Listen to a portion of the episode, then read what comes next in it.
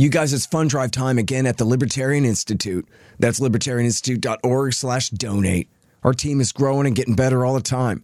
We just published Laurie Calhoun's great new book, Questioning the COVID Company Line Critical Thinking in Hysterical Times, a great collection of essays that she wrote for the Institute. And we've got five more books in the works coming soon, not including the one I'm working on now, Provoked How America Started the New Cold War with Russia and the Catastrophe in Ukraine. The great Teds, Snyder, and Carpenter now write for us. And we've just brought on our new outreach director, Quinn Triggs, to help us all get our stuff out there where people can see it. We run a tight ship here. Your money goes to pay our writers and podcasters to keep doing their work. Simple as that. But we need some, especially you incredibly wealthy people out there listening. Help me pay my guys so we can continue to set the standard for libertarian thought for the next generation. And write it off on your taxes. That's libertarianinstitute.org slash donate. And thanks.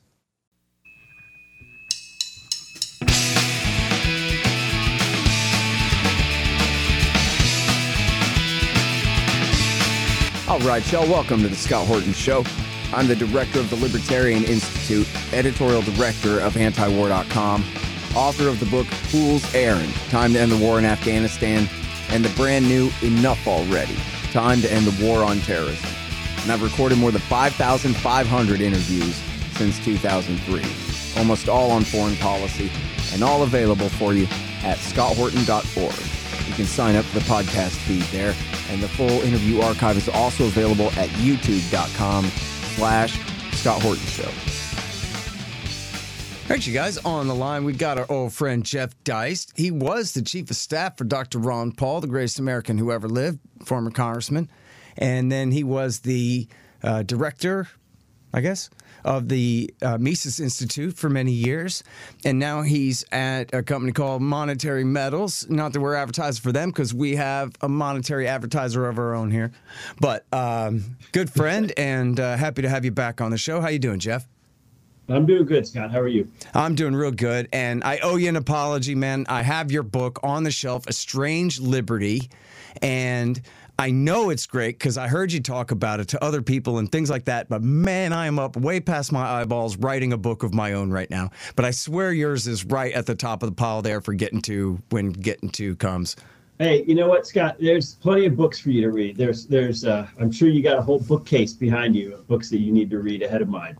No, you know what? I'm actually really interested in what you have to say there and talking with you all about it. Um, we talked a bit about uh, some of the stuff based on articles that you've written in the past uh, on the show before, um, but this project has got me just underwater, man. What can I say? Um, artificial deadlines, you know? What are you going to do? Extend them?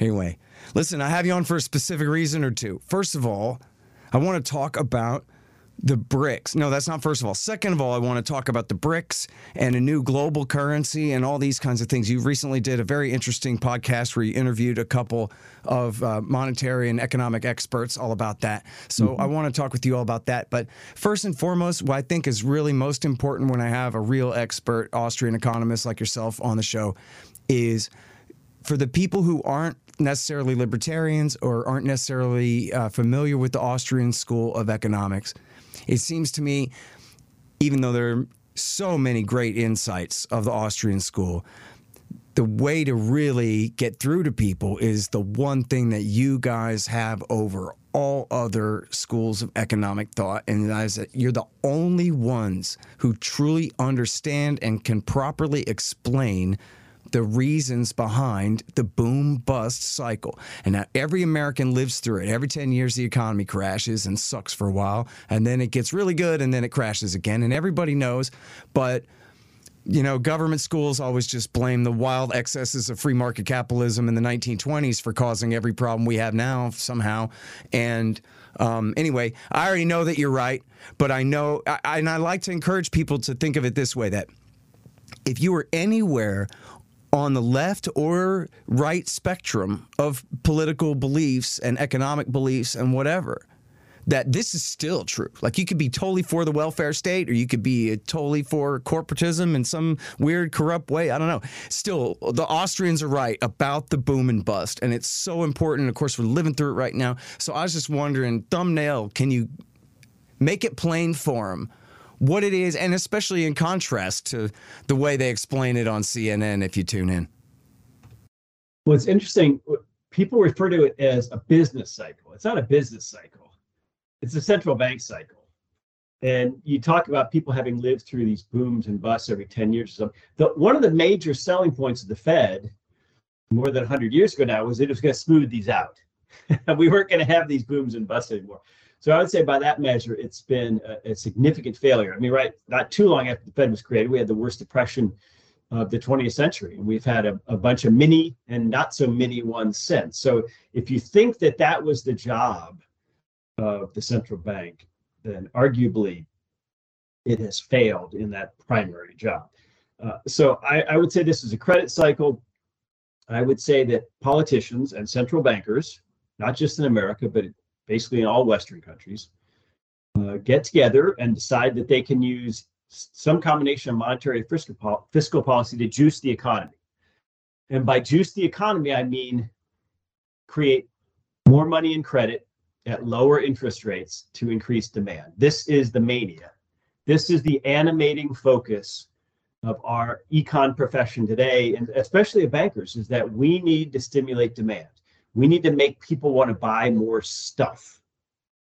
That that's the Keynesian program in a nutshell is that a healthy, happy, prosperous society is built on consumer demand. Really, up until certainly in the 19th century, but really up until the beginning of the 20th century, economics was understood to, or economists understood this to be the opposite. They understood that production precedes consumption. Production is how you build a healthy economy. And so when we say production creates consumption, what we mean is that when people are productive, when they work at their job and create a good or a service, that's what gives them the income and the ability then to become consumers, not the other way around. The fact that we all want more stuff, well, I guess I shouldn't say that. We're all not these grubby materialists, but in general, uh, you don't have to, to, to coax people into wanting more stuff. Uh, you have to coax them into being able to afford it.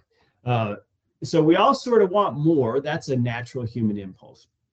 But we can't have more until it's actually produced. So modern economics sets this backwards and uses monetary policy in particular to try to create a lot more credit and a lot more debt as a result at lower interest rates and attempts to increase the money supply in a circuitous way by buying back treasury debt that Uncle Sam issued 5, 10, 20 years ago.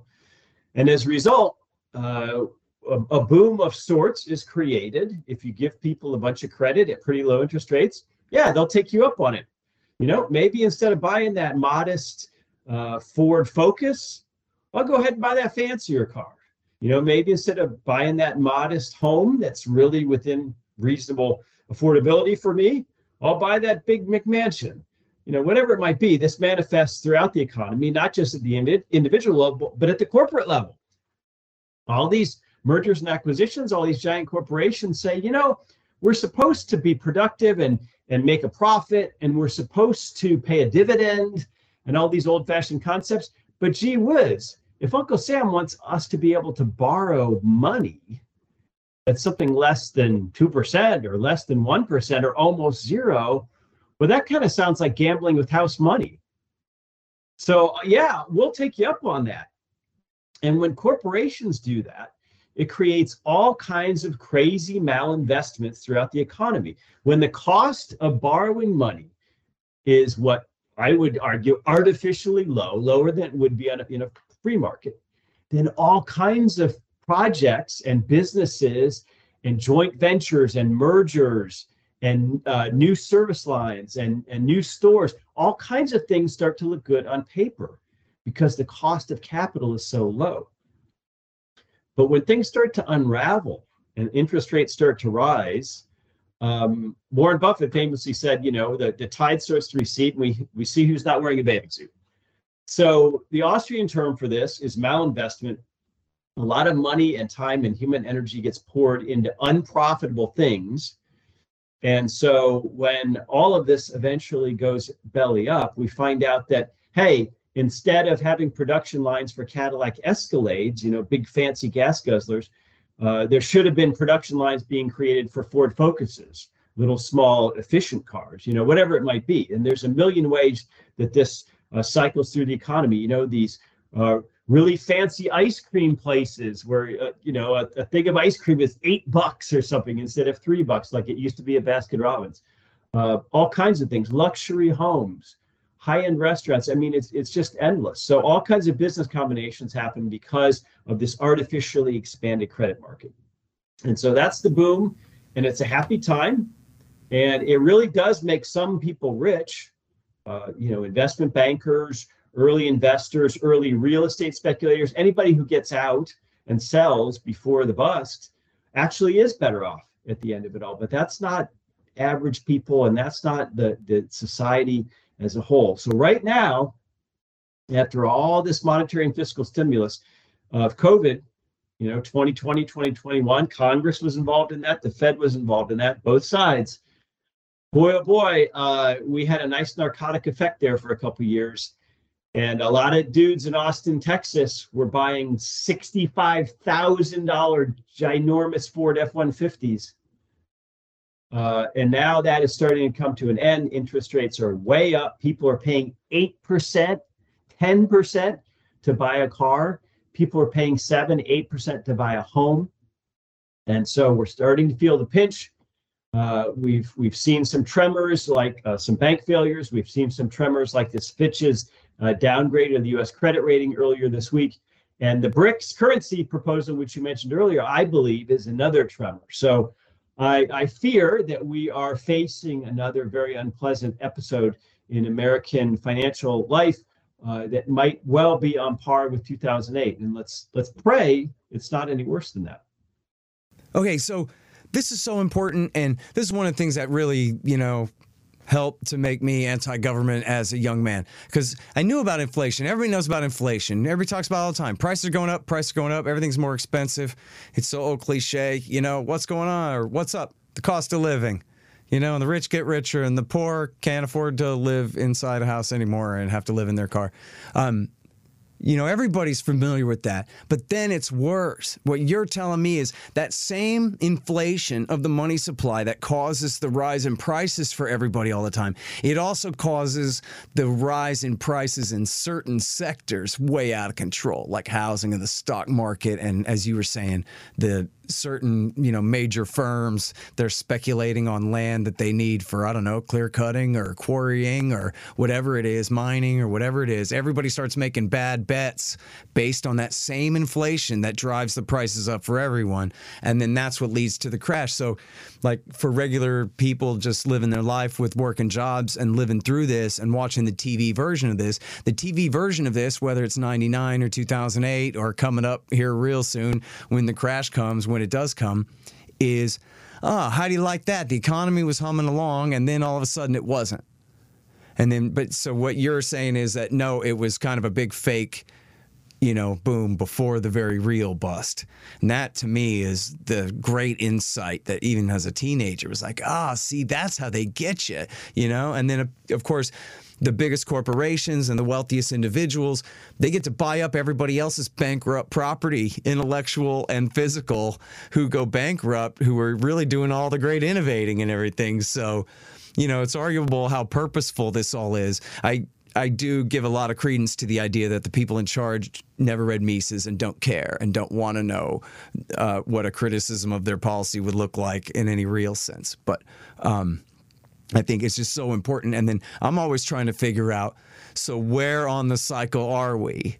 And going back to my um, mm-hmm. and and you know my limitations on this, Jeff. As an economist, I'm a great anti-war guy, so I I take much more of the kind of uh, layman's uh, introductory sort of level uh, view of this stuff. Like for example, I think it's chapter 11 of Murray Rothbard's book, uh, For a New Liberty, where he talks about inflation and the business cycle. And he says that whenever they try to, they go, uh oh, we kind of got a little carried away there, dude. And then they try to prick the bubble and let a little bit of air out slowly, but that never works. It always pops. There's always a giant crash.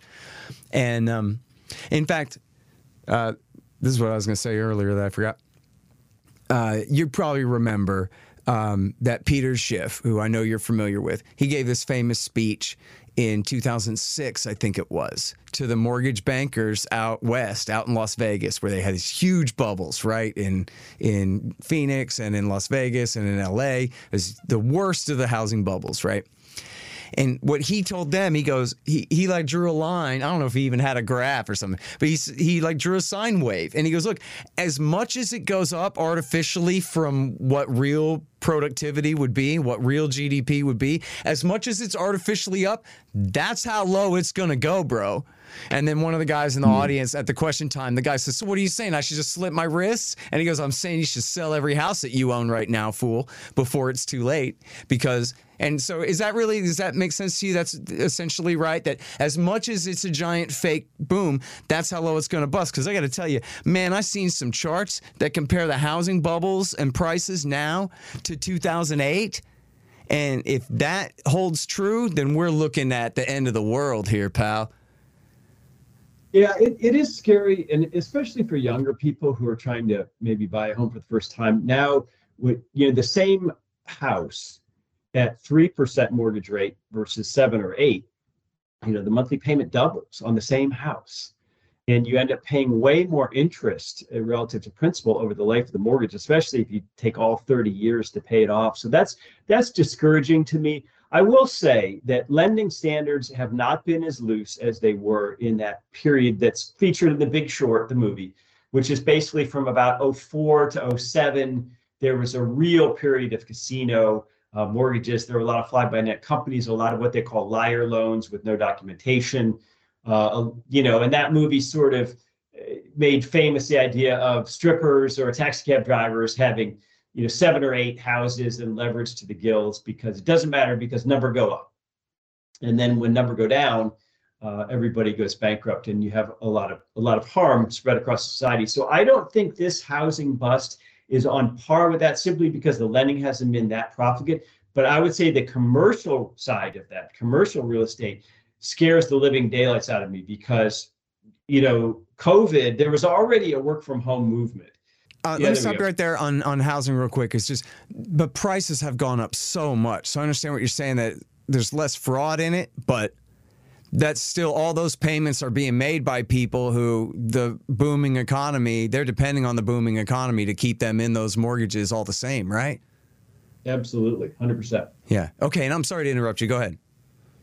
So it's it's a scary time for commercial real estate you know even before covid there was a huge work from home movement and now uh, since covid downtowns across america that used to be full of office workers are really empty San Francisco, in particular, is just remarkable. But New York City's not back in terms of its commercial occupancy. Lots of cities. I was in Pittsburgh recently. It was really sad being downtown. You know, it was a weekday, middle of the day, um, to see how empty that was. And uh, you can watch YouTubes about how empty San Francisco is. Market Street, which is a major artery there, uh, all those vacant storefronts. So uh, I think commercial real estate is going to be the really rough ride, and that that uh, bubbles through the economy because there's so many lenders involved in that. There's so many big players involved in that. Yeah, you know, especially when all those skyscrapers full. I mean, these are huge investments, bazillion dollar buildings that it's that intervention. I mean, it was already the case that everybody's phone and PC made their office job obsolete, right? But you still had to come to work because that was the way it was. But once they changed all that with COVID, I don't know what percentage of the people are not coming back who kept their office jobs but get to work at home. But it's a lot. And I could see how from the point of view of the market of holding up all of those extremely expensive buildings that must rely on absolute tons of cash flow constantly to keep them, you know, maintained and clean and every other thing to keep them available for anybody else to even try to move into. I could see a real uh, collapse coming there, you know, and then what are they going to do? Bunch of giant empty skyscrapers? Well, also retail storefronts office parks. Mm-hmm. Uh, there, there's a lot of examples of this. So it's um, uh, shopping malls. Uh, restaurants have had a rough go as well with hiring, especially. So it's going to be a very interesting time, and we're going to have to repurpose so much of these buildings. And, and again, that shows you malinvestment. It's not so easy to repurpose a skyscraper built for business into, let's say, uh, low-income housing for homeless or something. It, it's it's not so easy. Yeah. Sorry, hang on just one second. Hey, y'all, Scott Horton here for Tennessee Hot Sauce Company. Man, this stuff is so good. They got all different flavors garlic habanero, honey habanero, pineapple habanero, poblano jalapeno, and the blood orange ghost. They're all so good, I swear. And for a limited time, Tennessee Hot Sauce Company is featuring official Scott Horton hotter than the sun thermonuclear hot sauce. It's full of Carolina Reapers, scorpion peppers, Dr. Pepper, hydrogen isotopes, and all kinds of things that'll burn your tongue clean off. Seriously, it's really good. Get yourself a hot sauce subscription. Spend $40 or more and use promo code SCOTT to get a free bottle of Hotter Than the Sun hot sauce. That's tnhotsauceco.com. Hey, y'all got to check out these awesome busts of our hero, the great Ron Paul. They're made by the renowned sculptor Rick Casali. They're 13 inches tall, hand painted bronze resin based on Casali's brilliant original. Y'all may have seen mine in the background on my bookshelf in some recent interviews. The thing is unbelievable. Check out this incredible piece of art at rickcasali.com slash Ron Paul, and you'll see what I mean. Use promo code Horton and you'll save 25 bucks, and this show will get a little kickback too. That's rickcasali.com slash Ron Paul. Casali is C-A-S-A-L-I rickcasali.com slash Ron Paul. And there's free shipping too. At Evernorth Health Services, we believe costs shouldn't get in the way of life-changing care. And we're doing everything in our power to make it possible. Behavioral health solutions that also keep your projections at their best? It's possible. Pharmacy benefits that benefit your bottom line? It's possible. Complex specialty care that cares about your ROI? It's possible. Because we're already doing it. All while saving businesses billions. That's Wonder made possible. Learn more at evernorth.com/wonder. Man, um, there's so much at stake here and so much going on. So, um, let's talk about the rest of the world being entirely sick of the American empire. And you know, Fiona Hill, who is uh, you know the Russia hawk and features in Trump's phony uh, first impeachment and all of that. Uh, she gave a speech recently where she said, "Look, it isn't just that you know we pushed Russia away and all that." She says this huge percentage of the earth, at least as represented by their sovereign governments, they are taking the opportunity of the war in Ukraine to essentially try to get to side more or less loosely with Russia, but more importantly, side against the United States and the Western dominated world order, which is somehow, I don't know exactly, all underpinned by American money. And ever since World War II, instead of having gold bricks, all the sovereign governments keep American $100 bills in their vaults. And that underpins all of their debts and this and that and whatever, and how they do, they handle all kinds, not just oil, but all kinds of international exchanges in dollars. And at the very least, Jeff, I know that there is a hell of a motive on the part of a lot of countries, as even Fiona Hill was fretting, to find a way out from under American domination and particularly dollar domination. On the other hand, every central banker in the world only knows how to do one thing print money. So why would anybody choose their crappy currencies over our crappy currency? And I've heard it said by rich people who seem to know about these things that, hell, you think America's money gets debased and we got problems with inflation all the time. Look at X, Y, and Z, man. They're absolute disasters. So you're supposed to come up with some kind of market basket of currencies. I think they they talked about that after 08, right? Said we're going to come up with a market basket of some kind of new global currency to undercut the dollar but nobody was willing to invest in it because it wasn't going to pay off. So, um, oh, wait, one more thing about this before I forget. I thought it was funny. I saw a tweet. I don't know who it was. Some guy gets credit, random guy gets credit. Um, the news story was the Russians told the Indians, the Indians tried to pay the Russians with rupees for some, I don't know, gas or metal or something. And the Russians told them, yeah, no, we'll take whatever, rubles or dollars or whatever it is, but we won't take rupees. And then, uh, so somebody in a smart aleck tweet said, yeah, everybody's a multilateralist until somebody tries to settle their account with rupees. And then all of a sudden, not so much, you know? Uh, so anyway, I wonder what you think of all of that because it's obviously huge moves on a planetary scale. Um, I wonder what you make of the so-called threat of it all, and then what really would the result look like for America? Is that a threat that this would hurt the American people if somehow the dam broke and everybody left the dollar for something else? Well, absolutely, that would hurt the American people because we've enjoyed for many, many decades now what the French uh, finance minister called our exorbitant privilege, which was uh, allowing us to export inflation essentially and buy cheaper goods from abroad because the whole world needs dollars and has since Bretton Woods and has especially needed them since 1971. And so, uh, international trade, the SWIFT system, buying oil, clearing transactions across borders, these mostly take place using US dollars. So if you look at central banks around the world, if you look at fiscal treasuries around the world, they have all got lots of dollars. Most of them have lots of treasuries as well. And it's just the nature of things. So while it's certainly uh, in much of the world's interest to see the US dollar dethroned in the long term, in the short term, they'd be hurt too because they've got lots of dollars and dollar denominated treasuries. And if those de- devalued quickly, uh, you know, unless they got out first, like musical chairs, they'd be holding the bag. So it's very, very interesting. And I think we have to understand this two ways. First, there's the, the, the economics of it, but in the in the monetary system, which is quite complex. Uh, you know, eight billion economic actors around the world. But the other overlay is the geopolitical element of it. And there's lots of ways to wage war. You can wage war through litigation. You can wage war through uh, currency. You can wage war militarily you can wage war culturally. Uh, so, you know, war isn't just always armies and planes and aircraft carriers. And I think Jim Rickards deserves credit. To my knowledge, he came up with the, the term currency wars and he wrote a book titled that. I can't recall what year that was, maybe early 2010s. And so the idea that the BRICS countries would try to move against us, form some sort of uh, currency amongst themselves is certainly rational. Um, Jim Rickards has written about very recently about what the mechanics of that would look like. So I, I encourage people interested to Google him. Uh, also, Alasdair Macleod in the UK has written some great articles about what he thinks would be the mechanics of a BRICS currency.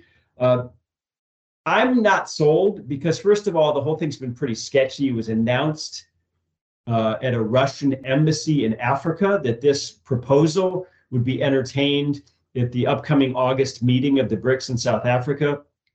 Um, but it was never really confirmed out of Moscow. The Indians have denied it. Uh, I think that the Chinese and the Brazilians, I believe, have been silent on it. And of course, none of these countries have been, um, let's say, frugal with their own central banking. I mean, they all have huge fiscal and monetary policy problems of their own. And Russia's got you know, problems with sanctions and a declining population and all kinds of things. Uh, but nonetheless, it's an intriguing idea that they might form not necessarily a, a, currency that individuals or businesses would use amongst them each other and then redeemable in gold. So they're not really talking about a redeemable currency the way you and i might like a, a gold backed currency. But i think what they're talking about is a trading currency just between those nations member nations settling international transactions between their central banks. And then they could all basically pledge their gold as back as backing for this. And if they didn't trust each other, which they probably don't, uh, they could actually keep their gold at home, not ship it to some central vault, and just have an accounting arrangement between them. You know what they've pledged. Um, that would probably show less dedication to this new idea, but nonetheless, um, again, you know the the world uh, has been bullied by the US dollar. It has been a tool of empire. It has allowed us to force the rest of the world to dance to our tune. And it has also financed all kinds of military adventurism and wars in the sense that uh, we're, we're, able to sell treasury debt uh, very easily at very low rates of interest, or we have been until the last couple of years, to people all around the world, knowing that worst case scenario, our own central bank will back it up. So we can go back to the Civil War and see before the Fed and see that that was financed by uh, bond issuance, by debt. Uh, certainly, World War One was financed by Treasury debt. World War II was enormously financed by Treasury debt, and then uh, you know we ran deficits during Vietnam, we ran huge deficits under George W. Bush uh, with our Middle Eastern adventures. So uh, w- one thing, often unremarked, uh, that our U.S. dollar domination has allowed us to do is spend beyond our means on not just welfareism but also warfare. Mm-hmm. So uh, there's no question that the U.S. dollar is, has been weaponized. I know that's kind of a goofy, overused term, but it's true. And the rest of the world, even our so-called allies in Europe, I think have been harmed by that. And in a certain sense, the American people have been harmed by that because even though it's awfully nice to go to Walmart and there's lots and lots of incredibly cheap stuff there, know, we get a lot of for our dollar. Not so much food anymore, but you know, flip flops or you know whatever you're buying at, at Walmart. Um, but you know, it's made us lazier at home. It's made us less productive at home. It's given us a false sense of um, material comfort at home. It's given us a false sense of how wealthy we are. And I think in the long run, that is never good mm-hmm. for a country or an economy. We, we pride ourselves here in America. Oh, we're so productive. Our workers are so productive. Our economy is so productive. We're so wealthy. We can bail out the rest of the world. We can give foreign aid to everybody. Mm-hmm. And if they won't take that, we can bomb them. You know, the carrot and the stick. Uh, so much of this hubris, I think, in the American psyche is fueled by a false sense of our own wealth. Mm-hmm. Yeah, live wealth is power. Means. You know, that reminds me of um, the way, uh, how do you like this metaphor? Um, David Stockman says, you know, when we talk about all these bubbles, the 99 bubble, the 2008 bubble, our COVID crisis aftermath that we're living through now, these are the little bubbles on top of the great big dollar deformation bubble since World War II. It sounds like that's what you're describing is getting away with murder ever since Bretton Woods. Absolutely. Um, it's been a privilege, but it's also been a curse. And the rest of the world is realizing that. And they're making moves. This BRICS proposal, this uh, I mentioned the credit downgrade by Fitch's earlier this week of the of the U.S. credit. Uh, these might just be little tremors but you put mm-hmm. enough of these little tremors together, and and I think we all feel that the the world order is mm-hmm. changing and shifting, and uh, I'm not sure Americans are prepared to have a 21st century which is not the American century. Yeah. So. Uh, in the last few minutes here, I want to talk about China. This is something that came up in your great interview uh, on your podcast about this. And I'm sorry, what's the name of your new podcast, Jeff? Well, we do a Twitter Spaces every Friday, but then we turn okay. it into a podcast which is called Debased, which is a which Hilarious. is you know not just the currency, but the ways in which it it I think hurts us as a society. Right. Okay. So you guys had this great conversation about China in there, and this is so interesting to me already, and I wanted to talk to you about it. But plus, you just brought up some points there about. Um, the inflationary money kind of making all this outsourcing possible. So this has been a huge project um, the the globalist project, especially since the end of the Cold War, to um, create at least a de facto world government run out of D.C. Right, and with the these free trade agreements, I think Raimondo, Justin Raimondo at antiwar.com did such a great job of explaining the division of labor here, where like in Korea and Japan and in Europe we put our military there and we're in charge of your foreign policy, but we'll give you free and open access to our markets to sell all your crap, even if that undermines working people here. So we're not talking about well, and th- but then there's two different questions. In fact, I'm I'm making a tangent, but hopefully it'll make sense. I was really into this kind of John Bircher anti New World Order, anti globalism stuff in the 1990s. And yet I never really was a right winger. I always was more of a Harry Browne and a Ron Paul guy. Um, and and Ron did write about this kind of stuff at the time. But I remember when I first read LewRockwell.com, I think maybe the first thing I ever read by Lew was obviously here's the guy who leans right for a libertarian. And yet here he just in no uncertain terms, denounced all right wing protectionism against China and was in favor of free trade with China and in favor of, of ultimate free exchange between our society and theirs in every way in order to undermine war. And the, these right wingers, they don't know what the hell they're talking about when it comes to that kind of stuff. So, these things are obviously in conflict in our modern society where the globalization of trade comes with the globalization of government, comes with the globalization of the American empire. You know, a lot of the empire is is in the name of what they call free trade, which is a lot of these kind of rigged imperial type agreements and all of that. But so then a huge part of what's going on in American politics now is the aftermath of all of this outshoring of American manufacturing to China and Mexico too, but especially to China over the last 30 years, really, right? Since H.W. Bush and the end of the Cold War, uh, especially, and, and the, uh, I guess, under Clinton and that whole regime there. And so, but instead of it being what Lew Rockwell was talking about, where it's just free market capitalism, buddy, and prices mm-hmm. and things, we're talking about these massive projects, right? This is the the David Rockefeller's dream in his memoir. It was like this was to create this giant global interdependent government slash pseudo free market system, what Bill Clinton calls free markets and democracy, right?